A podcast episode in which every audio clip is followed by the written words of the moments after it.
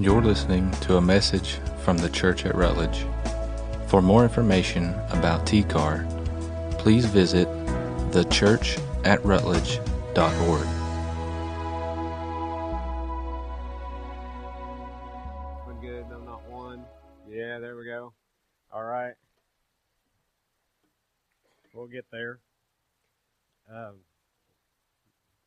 in a series about being a disciple of Jesus and what that means.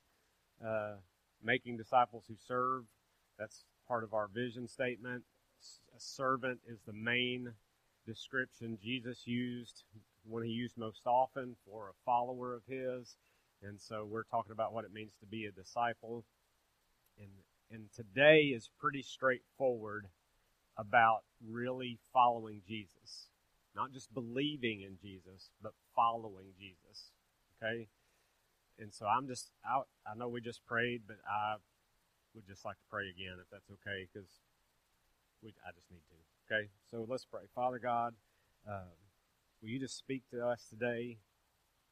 Father, I just, I want to hear from you. I, I, I know you will, Father, speak to people here if we're willing to listen, willing to act on what you say. So give us courage to, to act on our next step with you. Um, God, I get convicted over the same scriptures um, again, all over again by the by the thoughts in these scriptures that I'll share today. So help me to convey this message with love. Um, help me to share it by the power of your Holy Spirit who can do what I can't. Would you just hide me behind all that and just use us ch- this morning, change us? I pray all this in Jesus, Jesus' name. Amen. That song we were just singing, just when you listen and you know you think about um, praise the one um, who gave his life, who raised this life up from the dead. That's talking about raising your life up from the dead, not just physically, but in a spiritual sense that's a much greater sense than what we may not understand if we don't get what it's really talking about. There's this thing called illumination that we get through the Holy Spirit that helps us to understand the Word and understand spiritual things. And so, if we don't have that, we, we sing something like that and we miss it. We don't get what it really means. And something should rise up inside of us if we get that. That the Holy Spirit inside of us should push us and we just get a little excited and and it, it, should even cause a Baptist to get a little bit Pentecostal. Okay, it should. Okay, but some of us maybe just too self-conscious or whatever may be going on to to just you know just just to just to sing and just praise him. And but it's amazing like if you read like galatians 2.20 says this. It says i have been crucified with christ and so it's no longer i who live but christ lives in me. And and, and this that stuff like this can go by us if we if we don't have that understanding spiritually. And it says the life i live in the body i live by faith in the son of god who loved me and gave himself for me. So it's i who no longer who live. And i, I remember there's a guy francis chan talked about this I, back in the day. And uh, he's he's gone off the off the grid in ministry which has been pretty interesting and neat what he's done. But uh, i used to listen to him all the time but he, he would talk about this and he would talk about how how can how can I die and then live? Like how how does that happen? And and so first you have to acknowledge that reality I was talking about earlier of physical and spiritual life. You know, you've heard it said said here before. My mentor Rocky would say this. It's not that we're having not it's not that we're uh, physical beings having a spiritual experience this morning we're really spiritual beings having a physical experience. Okay? I mean, that, our, our spirit is the main deal. And, and so that's the part that needs to be alive. That sin kills and, and yeah, it harms us physically too, but first you have to acknowledge that reality. And if you believe in spiritual life and what that means, and you put that verse together um, with your own life, you, you have to think this morning, and, and don't hear me elevating myself because I'm going to apply this to you, okay, back to you. But do you really believe that as, as like I come up here to speak this morning, that it isn't just it isn't just me who walks up here this morning. That actually Jesus in me has something he wants to say to you. That the God of the universe who created all this has something to say this morning, if I can get out of the way. Right? Not not that I'm Jesus, but he lives in me. Right? So and, and I'm not I'm not saying this to like really validate my message and make you think, well, whatever he says, I got to do. You know, it's none of that stuff's going on. I just that spiritual reality to say, do do we approach reading? You know, when we read the Bible, that the Holy Spirit's going to speak to me and illuminate me to things in that Word. It, it, when I'm hanging out with Christian friends, God might speak through them, or you know, when the music's going on, God might use those songs and the Holy Spirit in these people up here to speak things to us as as the Word is shared. Somebody teaches do we do we believe that? Do you and what it comes down to is do you believe that God can dwell inside of us? I mean, that's the, the spiritual reality we have to say, do I really believe that that takes place? So, so it's kind of like I come up here, you go, well, when you look at me this morning, what, well, don't really answer that question. As I said, when you look at me, what do you see this morning? Okay? Um, don't answer out loud but do you do you just see Marty, or do you say to yourself, as I as a believer, I understand that the Holy Spirit dwells inside of that person, this the Holy Spirit of God, and that, that this is the temple of the Holy Spirit of God, and so God Himself through this body can speak to you, right? Do you believe that? Okay, and there, and and I, I, I don't need to go there. Okay, I was going to get into preaching and studying, and he can speak to you through the week, and people use notes and all that stuff, and the debates, and God can speak to you all week just like He can on Sunday morning. And you know, you get, I don't need to get in all that stuff. You get shallow theology when pastors don't study, and they just show up and go, "Who's got something to say?" I mean, that's what that turns into. Okay, it, it, but here's that's a whole other thing. Okay, I'm trying to.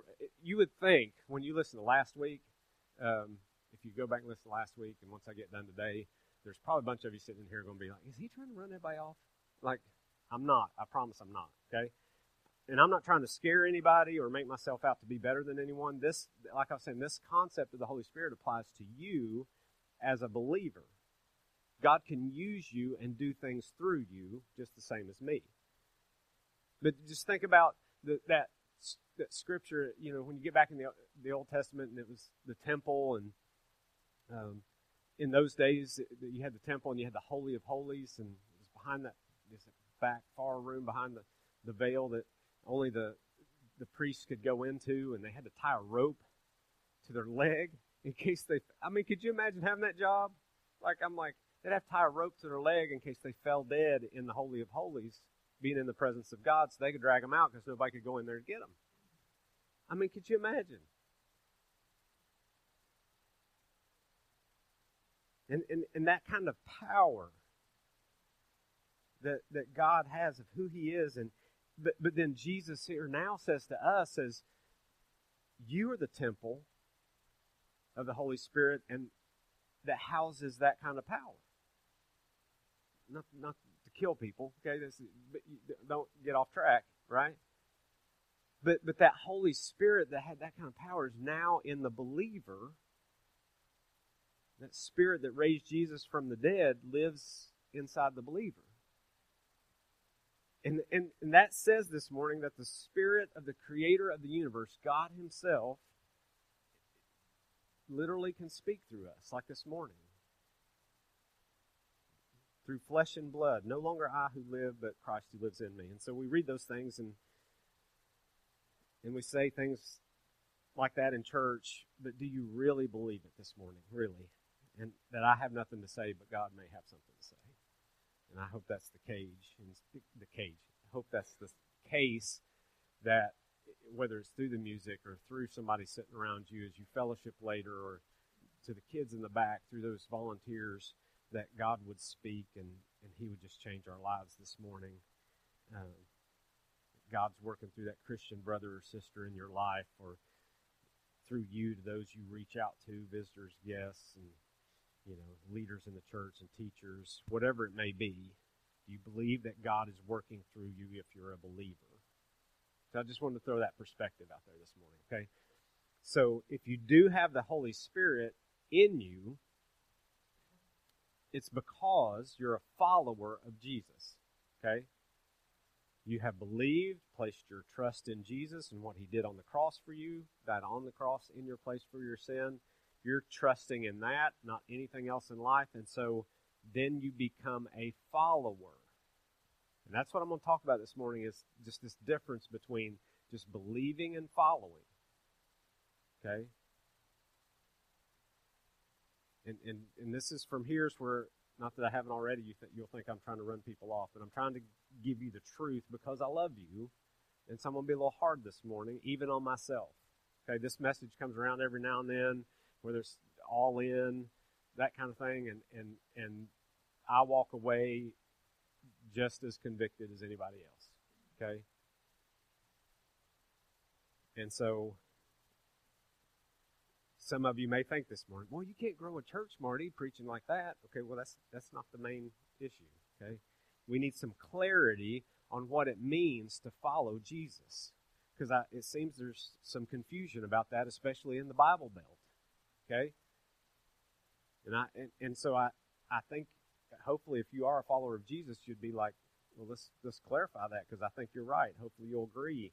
And I'm going to be very plain today, but we'll be looking at Matthew 13 some of you know the parable of the sower, and, and so, it, but I want to kind of talk about a couple things first to kind of get our minds pointed in a certain direction. But a disciple of Jesus is a person who has devoted themselves to this process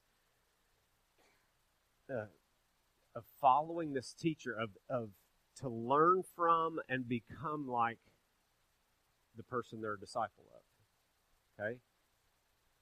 It's kind of a definition. A disciple of Jesus can only take place, though. Listen, when you're talking about following Jesus and what he says in his word, what I see clearly, and we've I've done several sermons on this, we've talked about this.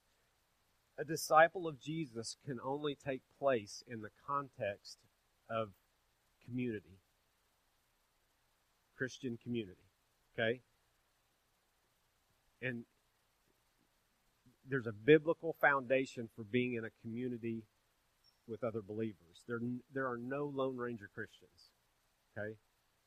You will not grow by yourself if you're not connected to a small group with a with a with a group of people you're doing life with and and serving with and and going through hard times with that you walk through life with. In that community, you should not only seek to be discipled, but you should eventually be discipling somebody else if you're following Jesus. Okay? Go and make disciples. Okay? Jesus commanded us to do that. This is where it gets scary. Because most, and I'm, I, I don't want to even, you know, 80% of statistics are made up on the spot, right? So I don't want to even guess what the percentage is, right? But most, most, I, just because we're part of Tennessee Baptist Convention, Southern Baptist Convention. Some of you are like, no, you're trying to run me off again. Okay, listen.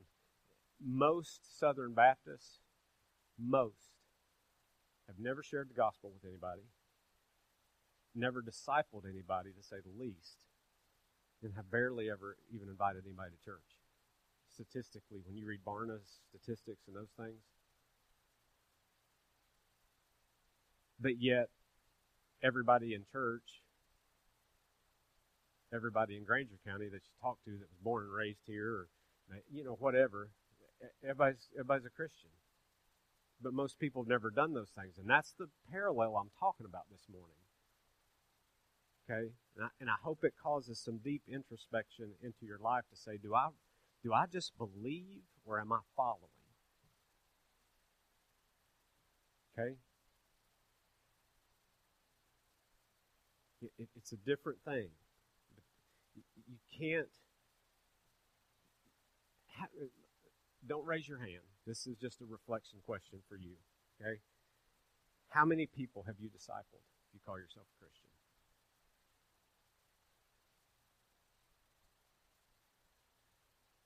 How many people have you discipled or are you just currently discipling? That's convicting, isn't it? That's t- go and make disciples. Are you are if you're following, you're doing it. It's like Jesus saying, uh, "Come follow me, and I'll make you fishers of men." Ergo, if I'm not fishing for men, I'm not following Jesus. How many people have you shared your faith with in your life? I mean, not brought them to the preacher to share your, your faith with them, right? You.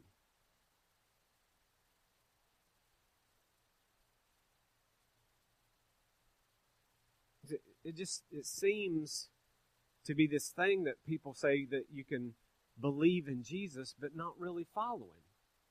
But when you read Scripture, it makes no sense. Okay, there, it's commands. It's Jesus saying, Follow me. Okay, do this. Right? And and and this parable of the sower, he explains this is why people don't do it. These first three people, this is what happens in their lives, why they don't do it.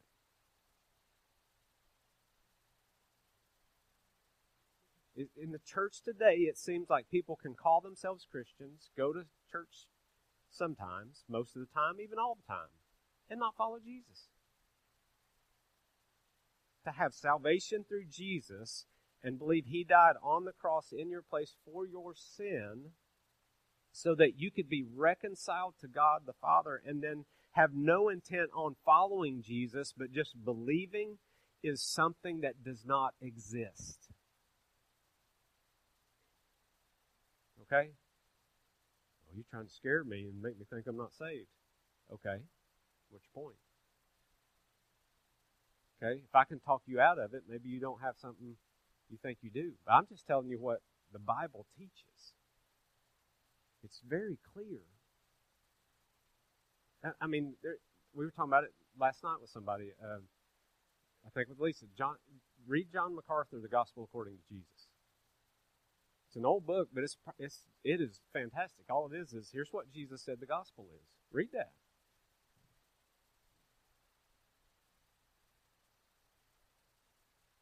It, it's when you don't follow Jesus, you are saying by your actions louder than your words that you don't believe he is who he says he is. Okay? To the and here's to the degree you don't follow is to the degree you don't really believe. Right?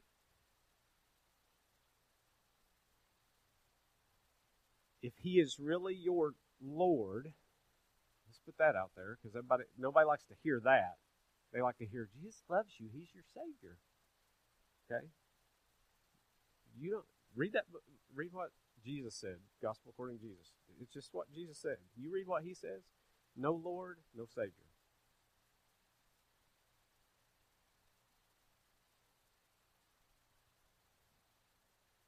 Is He really your Lord, not just your Savior?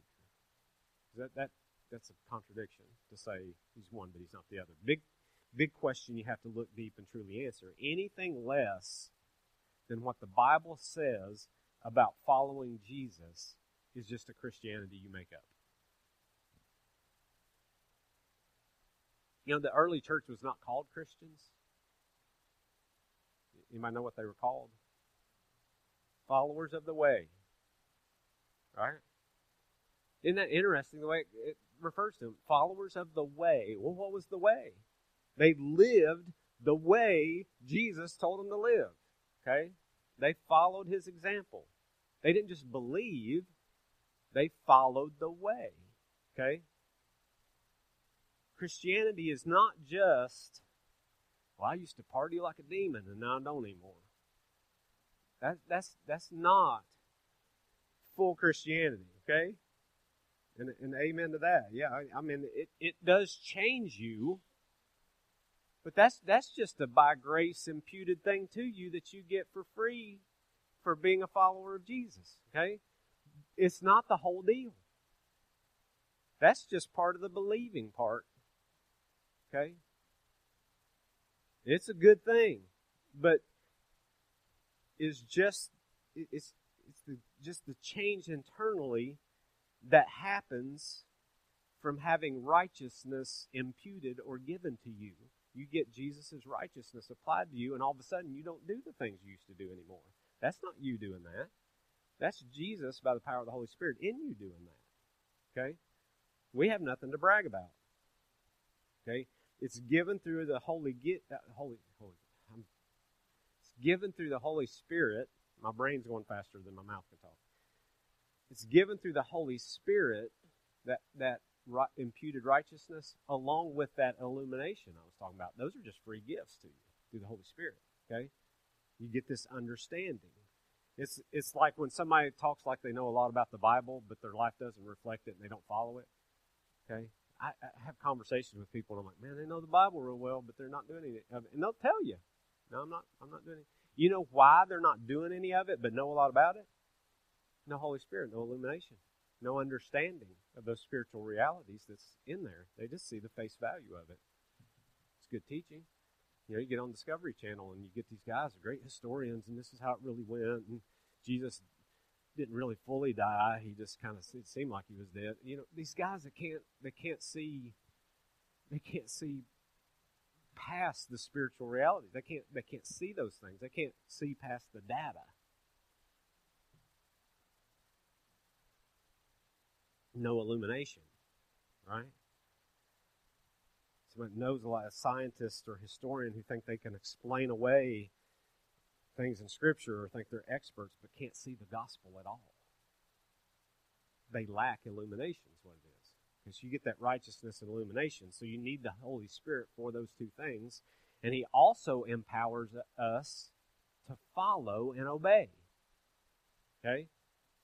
Here's the deal Jesus has not commanded us to do anything He doesn't empower us to do. We act like there's so much stuff we can't do.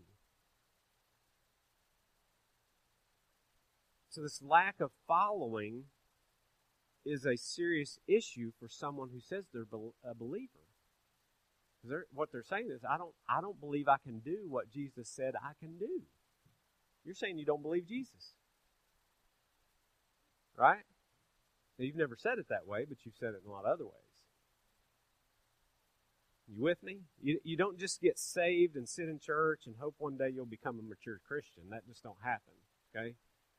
You can't you can't just cruise your put it on cruise control and one day man one day I might get there, might know as much about the Bible or might live my life this way, might see the fruits of God doing some stuff in me, and I'll just sit here and wait until it does. That doesn't work. Okay? Romans six twenty two says, But now that you have been set free from sin and have become slaves of God, the fruit you get leads to sanctification and its end, eternal life. There's other places that, t- that talk about that same thing where we're, we're set free from sin, but it's by the power of the Holy Spirit. So the Holy Spirit comes in us, sets us free from sin. We're no longer slaves to sin, we become a, a follower of Jesus. We're a slave of God. What does that imply? He says, do things, we do it. Okay? and this this fruit that's produced in our lives is is leads to it we start growing sanctification happening right? And eventually we get to notice there's do you get the the process? It's not just i believed and i go to heaven. Okay? Set free from sin you're saved right? You start to follow God, you see fruit in your life, you're sanctified. As you live, the Holy Spirit changes you. That's the evidence of the salvation that you got. Okay?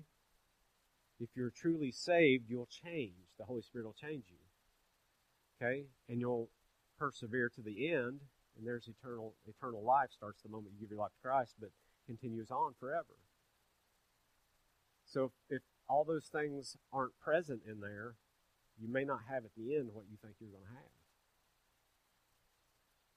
We are no longer slaves of sin because the power of the Holy Spirit allows us to see it and not not do those things as as and we grow into this mature Christian. We're no longer saved slaves to sin. I heard a, a, a pastor quote another guy, this guy named Tommy Nelson.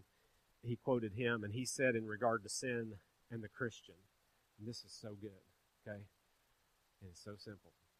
I, I would think he's from East Tennessee saying this, okay, but he just said, in regards to sin for the Christian, the phone rings, but you don't have to answer it. Okay? You have in you the power to say no. Victory over sin is yours. You just need to walk in it. God has not told us to do things we cannot do. There are just there are not some things we, you know, stand up here and teach, preach about that you cannot do if the if you have the Holy Spirit inside of you. And when we say no to the things of Jesus that he asks of us, we're, we're just refusing to surrender. And what happens is, is when we do that, you've heard me talk about it, you know, Jesus gives us some truth. We, are illuminated to a certain truth, and he, we understand that truth, and I go, okay, I'm, I need to step into that truth. And if I don't, if I step into that, then I get more light, and He gives me more light, right? But if I see that light and I understand that, and I say no, I step back, I get in a little more darkness. And it gets a little darker. And it gets a little darker. And it gets easier to say no. And it gets easier to say no. And that's what the Bible talks about. Our hearts become hardened. And pretty soon, we just, it doesn't bother us. We just say no to Jesus all the time. It doesn't bother us. Just live our lives how we want to. It doesn't bother us. Right? It's part of the, the sower thing we'll talk about in a minute. Okay? we, we begin to quench the spirit. That's what's happening. Okay? So Jesus gives us this parable to help us out with this. Matthew 13, 1 through 9, it says in there, and then we'll jump down to 18 where it explains it, because when you first read this, you go, huh? Right?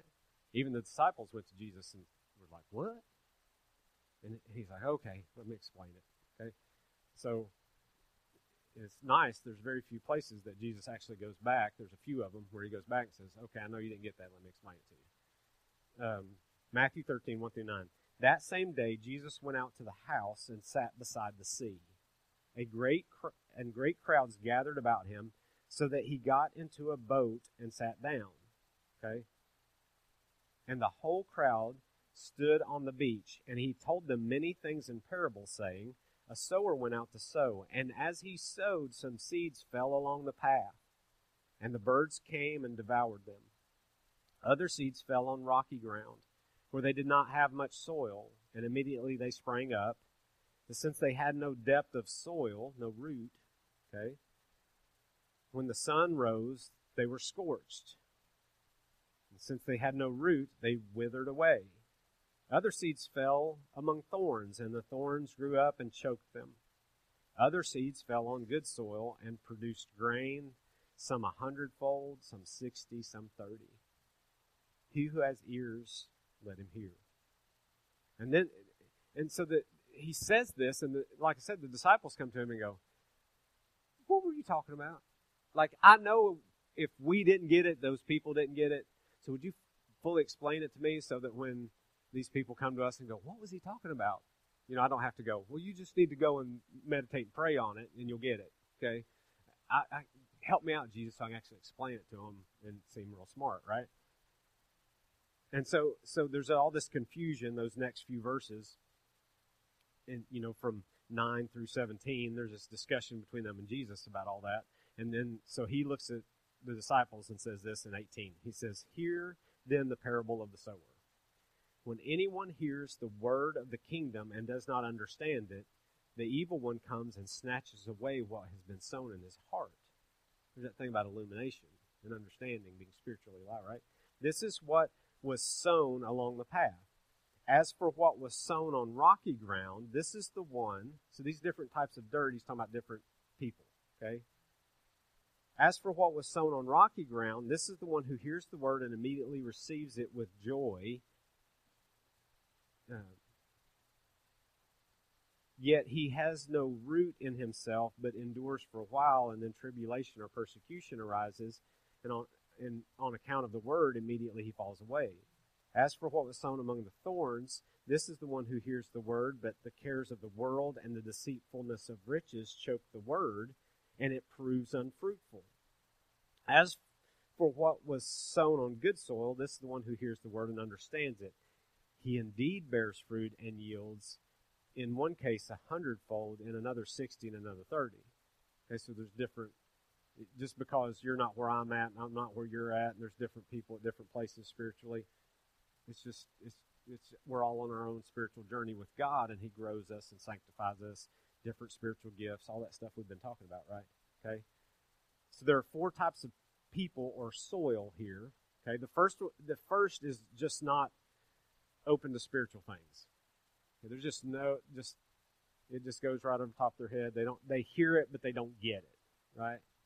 It just falls on the sidewalk and there's no it can't get past. There's no dirt for it to grab hold of and get any kind of traction at all. In that situation, we just pray that God would open their minds and their hearts to his word and we pray for them and continue to love them where they are. You just got to pray, God, would you open their eyes, open their hearts, their minds to your words so they can understand that? Would you just break through that concrete and help them to become soil that you can take root in? I mean, that's there's some people you talk to that that's just that's just where it's at, right? And we can't do it. God's got to do that. Okay, but it lets you know where somebody's at. You understand this. The second soil is where there are no deep roots. They hear it and they're happy about it and joyful, you know, for a short time, and then the sun comes out and it just burns them up. They're scorched. It says because there's no deep roots to get to that that deep water and nutrients that they need to to hold on and hold up against the, the sun. They hear the gospel and are excited, don't get grounded in the word. They don't get into really sound doctrine and don't pay attention to their lives, and they get disappointed by troubles and they fade away. Well, they don't fade. They actually just trouble hits and they're gone. It just cuts them off right there. And they have reasons for why they don't follow like they should because of the troubles in life that they have and the difficulties that are going on and man my life's hard or this is happening or work or whatever it may be the tribulations of life just cause them just a tragedy hits and they're like god isn't good anymore they walk away there is this thought in most of us that if we're following god that certain blessings are just owed to us Okay? There's a little bit of prosperity gospel in all of us. Okay? Don't look at me like I'm weird. Like I, okay? It's in there. We have to be careful of it. It's it's almost a prosperity gospel thinking. You know, I went to church Sunday. I I put five, ten, twenty bucks in the plate. I, you know, I I brought, you know, I made coffee. I, I you know, whatever it is that we do, and then we think somehow now God owes me a little something. Something good should happen to me this week because I did all those things for God. Right? Like like you're like, man, I'm gonna go all out and I'm gonna give this this week, and then next week you lose your job. I hope that didn't happen to you. Okay? You, that happens, right? I remember I was preaching one Sunday, Liz Grisham. I was talking about how you know there's something. It's a cursed world. Sometimes things happen. You you know, you go out and you got a flat tire, and and you're like, why is this happening to me? what's a cursed world kind of thing. She left, walked out after church, and went out in the parking lot, and her tire was flat. And I was, what me? Okay, I don't have anything to do with that. Okay, you know, but we think, I, God, I served you, I did these things. Things like that shouldn't happen to me. There's a little bit of prosperity gospel in all of this, isn't there? Did, am I by myself up here? Okay. And what happens is in our mind, we, we we just get to that place we think, God, God should be blessing me. I deserve it. I've been going the extra mile. God owes me. And we never say that, but it plays out inside of us, right? But you name anybody in the Bible, Jesus, even Jesus, any it, you look at these guys who followed him, But name anyone in there who didn't suffer and go through great tribulations on account of their faith in God and following Him.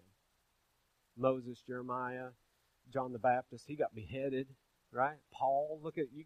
Paul has a list, like, right? You can just shipwrecked, bitten by a snake, you know, like, go through all this stuff Paul went through, right? Preach to him a prosperity gospel. Peter, all of them. So we shouldn't be surprised when we go through hard times that our lives just aren't, you know, skipping in sunshine, right? I follow Jesus, so it's all good, right? So we shouldn't be surprised when we go through hard times. But listen, but it will shake you. Okay? It might knock you down, but it won't knock you out if you're a believer and you follow. Okay? It's why we need each other and church family and sound doctrine and, and, and really following Jesus. If not, if we're not firmly rooted, those things hit and we're done. It just knocks us out.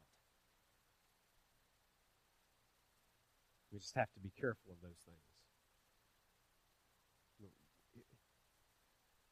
We think if we're not succeeding, and it, and it comes because of our cultural influences, right? How, I mean, America is all about achievement and rewards, and I'm gaining, and I'm. You're not doing something right if you're not gaining in all areas of your life. You're a failure. And that's what our culture says to us, right? If you don't have a certain kind of job, not making a certain kind of income, not getting a, awards at school or work, or then you must not be somebody. We're, you, as though kids who've never been to Disney World or or Dollywood, like they're deprived and they're never going to be anybody because they didn't get those get to go do those things. We think our cultural influences think that that we have to have all this stuff and achievements and do certain things, or, or, or we're just not. That's that prosperity gospel thinking that then we just we aren't doing something right. God must not love me. God's not blessing me. I'm not being doing the right thing as a parent, right?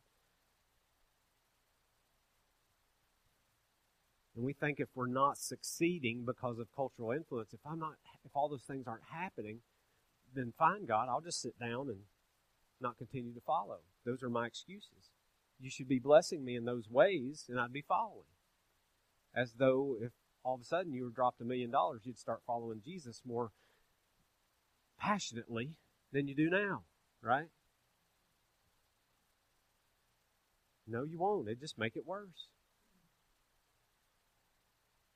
And we start to think that God isn't really that good.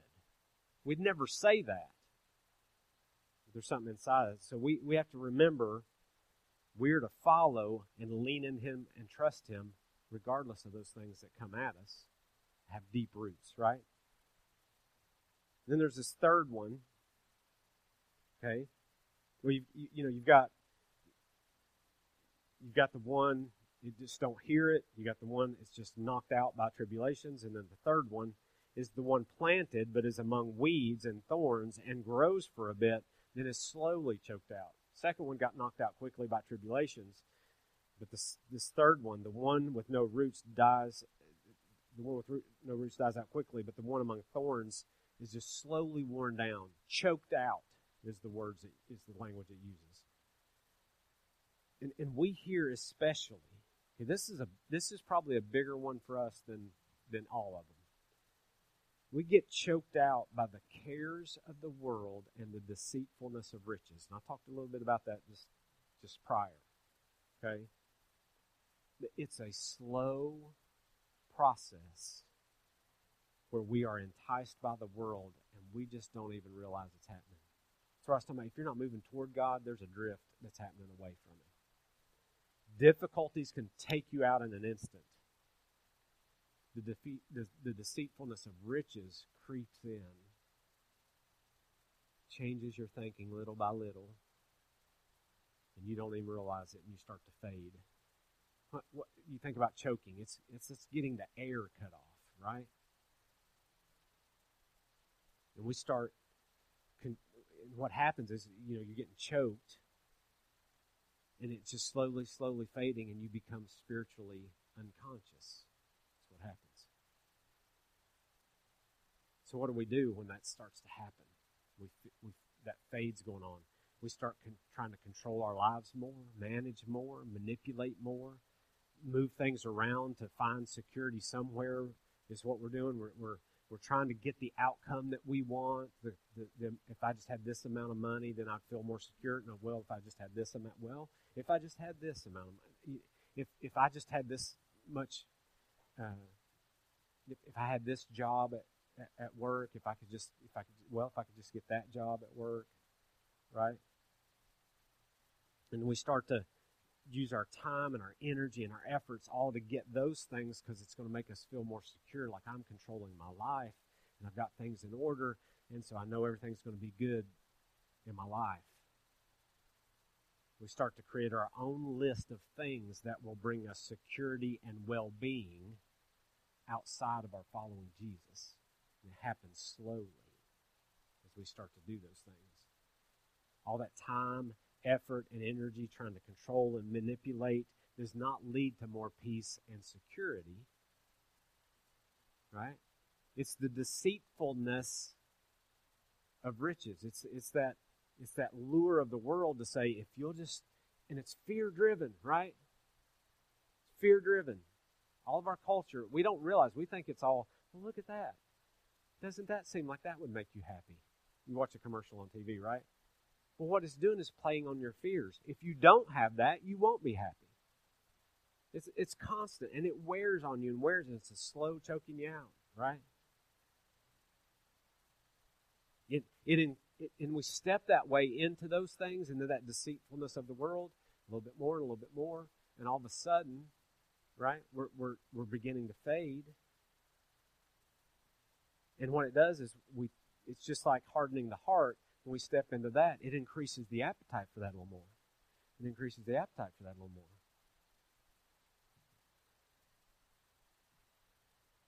When, when we do gain a little in those deceitfulness areas of riches, our security goes up, our reliance on ourselves goes up, right?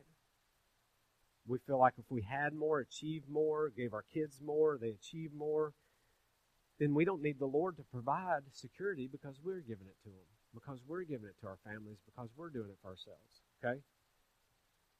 Now, listen, I'm not saying, because this is where this always goes, okay? I'm not saying wealth and achievements and all, the th- all those are bad things. It's not. Okay? A Christian should do the best they can at work and do the best they can in sports and do the best they can. But all all those things, I'm not saying you should you should feel ashamed or guilty if you have money or have achievements. Uh, a lot of it. In fact, I would never want anybody to feel that way just because they have that, right? I, I think you've been blessed by the Lord, that God has blessed you, and you just need to make sure your money doesn't own you, but you own your money. Okay? See, what Jesus teaches is no man can have two masters, right? He will serve one and neglect the other. You won't be able to serve God and money. That's what the Bible teaches. No one can put their trust fully in God who has their trust fully in money. Okay? You'll neglect one. Your, your tomorrow and your security tomorrow is either in God or in your ability you know, to save and invest enough to get through tomorrow. Right? But it's, it's not a wrong or bad thing to have those things, and it, if you're not relying on those things, but and putting your security in it. You understand? God gives you those things to leverage for His purposes, and leverage those things for the kingdom. Okay. But so don't hear me say you shouldn't save, you shouldn't invest. Okay, you should. Okay.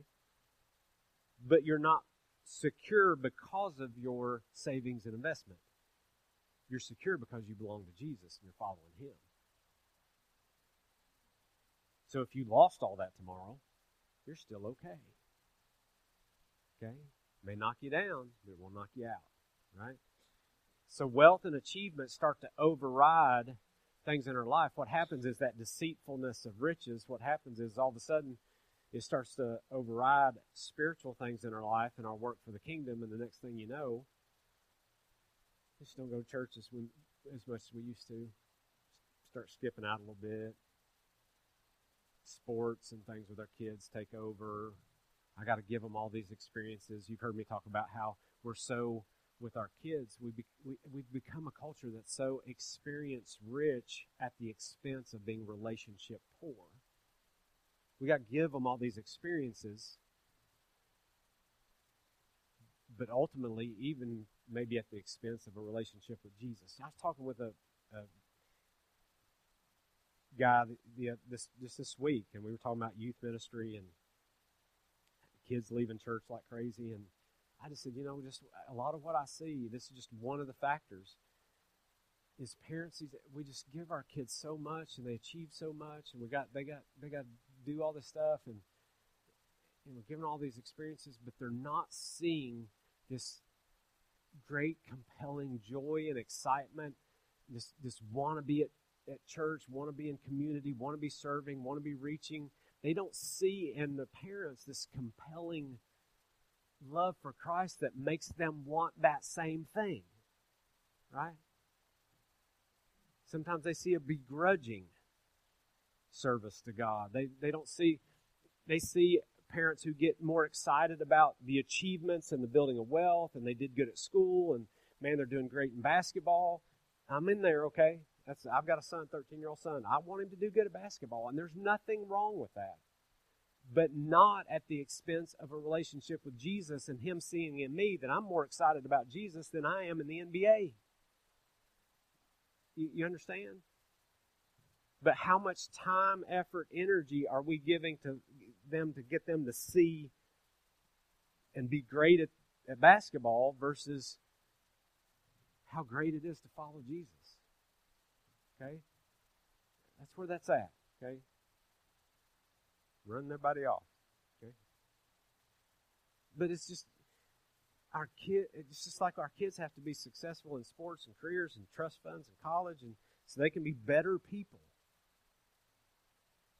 and have more security from those things. But you give them better security if you give them Jesus, even if it means they don't get all those other things.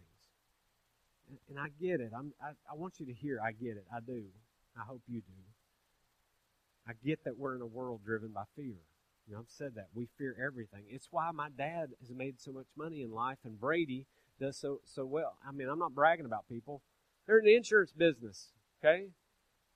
People are afraid of everything. You're going I mean, it's it's all of our ads and stuff you see in the world it's really fear driven. If you don't have this, you won't be what you need to be.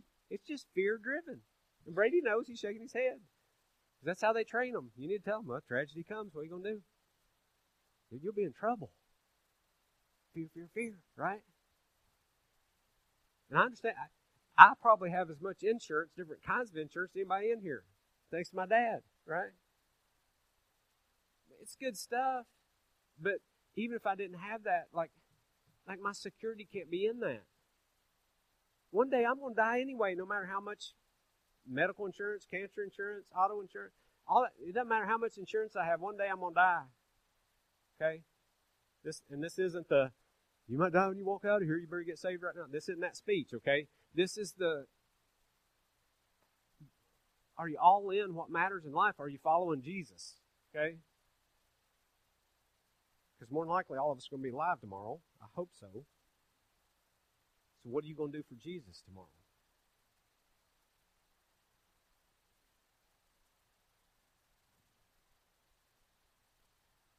My security, my joy, and my peace is not in all that insurance and not in my son being in the NBA one day. He is, he is. Be it, be it. Okay? I want him to love and to know and to follow Jesus. Does he see that in me? And I think I fall short a lot most of the time. So I want you to know this this is at me. Okay?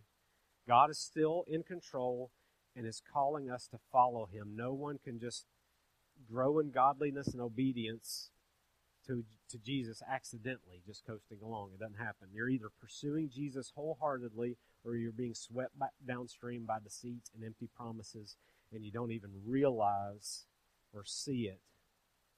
Or maybe you do and you just openly justify what you're doing. Okay? It, it takes, listen to this carefully, okay, because this is going to sound weird, okay? But, but this is how it works. It takes grace driven effort. Okay? And I'll leave that with you to figure out. Okay? It doesn't mean you don't try and go, okay, it's grace, and so I'll just sit here on my rear end until grace makes me stand up. Okay? No, it's grace driven effort. You need to actively, on purpose, utilize spiritual disciplines to know your Bible, have sound doctrine, grow closer and deeper in community, memorize Scripture, pray consistently, walk with other believers, be discipled and disciple others. Okay? All those things. Be generous and give. Do you do you realize what would happen around here if everybody really tithed? Okay, and this is not the the oh pastor talking about money. I'm out of here. Okay. I'm trying to run people off evidently this morning, so whatever. Okay do you realize what would happen? I'm talking about the church in America, in the United States. Okay? You know what would happen in the church in the United States? It'd probably drag some people the wrong way, the churches, okay? But it would be incredible what would happen, okay? Not that money is the key to a successful church, okay? But it takes money to do ministry in our world, right? I've never met a pastor that's that ever said, "Yeah, all my members tithe. It's great. We have more than we need." Why? Why have I never heard that? that's not an excuse for us, as though it's not possible, right? And that, I'm getting sidetracked, okay? Because it's not about your money; it's about your heart. Okay, that's what we're talking about. Okay, the deal here is is that if you're not actively all in, then you're drifting away. Okay, listen, I people who know me well, I used to apologize and be real sensitive about the whole money thing and all this. I understand. I'm never going to be rich being a pastor in Grainger County here. It's not going to happen. It's not why I do it. Okay, I could care less. Okay,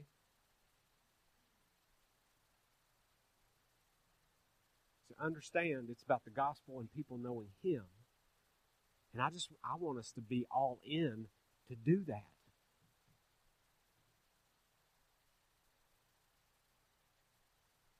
You can't say you believe and then not follow Jesus. That's what I want you to walk away with this morning and, and walk out that door and it just be in your mind all week. Okay? It's like evangelism. Doesn't matter if you have the gift of evangelism or not. We are all, all supposed to invite people, share the gospel with them. Jesus said, Come follow me, I'll make you fishers of men. Okay? So to not share the gospel is to not follow Jesus. To not follow and just believe and still get into heaven is not a category that exists in the Bible. Okay? Leave here understanding that. Hope you get that. And if you do and you're feeling bad about it, listen here's what's so wonderful because you're like, oh man, this you're killing me. Listen, okay, listen. If you're feeling bad, to admit that and move toward God, do you know what He receives you with? Love, mercy, forgiveness, grace.